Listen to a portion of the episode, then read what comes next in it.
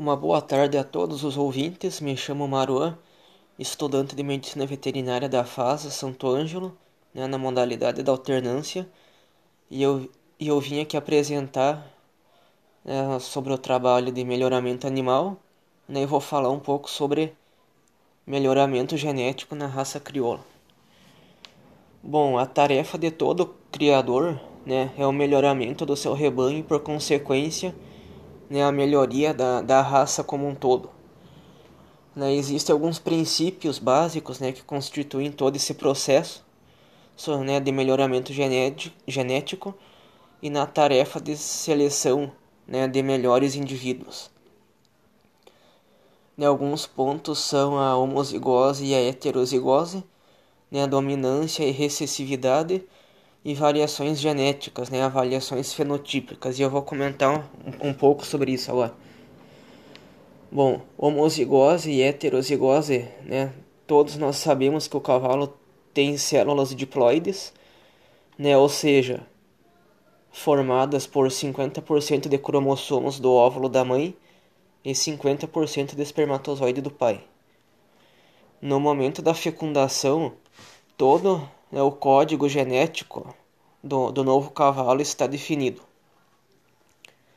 Tamanho da cabeça, pelagem, os sinais, temperamento, as aptidões, os aprumos, a linha superior, enfim, todos os detalhes são definidos nesse momento.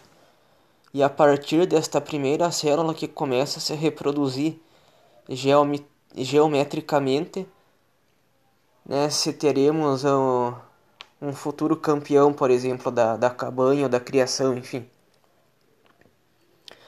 E todas essas informações estão contidas nessa combinação. O tamanho da, da orelha até uma possível predisposição a cólicas. A altura da cernelha, quantidade de crina, etc. Claro que, que outros fatores também vão intervir né, nessa formação. Fatores ambientais, alimentação, manejo mas o código genético também tem uma grande importância né, nesse, nesse processo. Falar um pouco agora sobre hereditariedade e variação genética.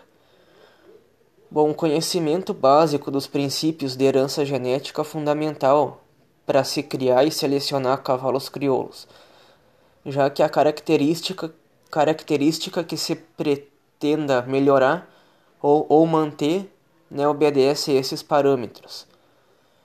Né, uma herança simples seria quando somente um par ou poucos pares de genes controlam a expressão da característica. A herança poligênica, né, quando vários pares de genes controlam a expressão de um caráter.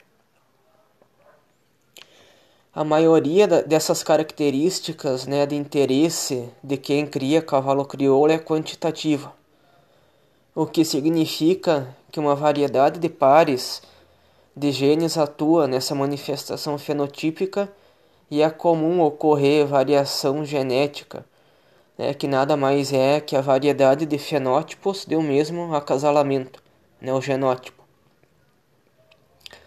Bom, eu vou comentar um pouco aqui sobre o histórico né, da, da raça.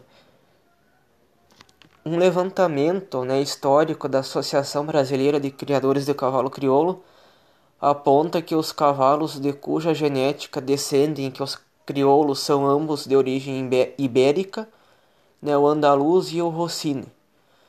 Estes animais eram conhecidos pela valentia e resistência, né, características que os levaram a serem escolhidos pelos espanhóis para atravessar o oceano.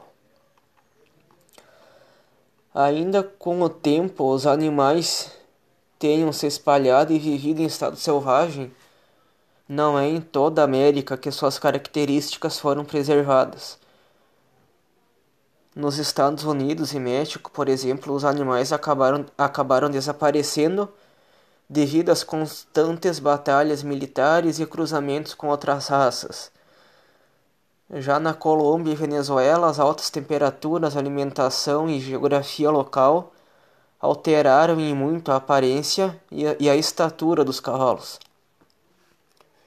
Então foi na região sul das Américas, né, pegando uma parte do Brasil, Argentina, Chile, Paraguai e Uruguai, que o, que o crioulo teve condições propícias né, para se desenvolver, chamando a atenção de, de, dos criadores da região.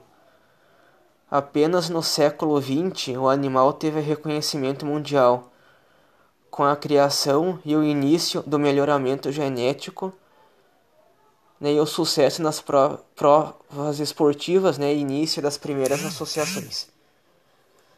Então era isso que eu queria comentar sobre, sobre né, melhoramento genético.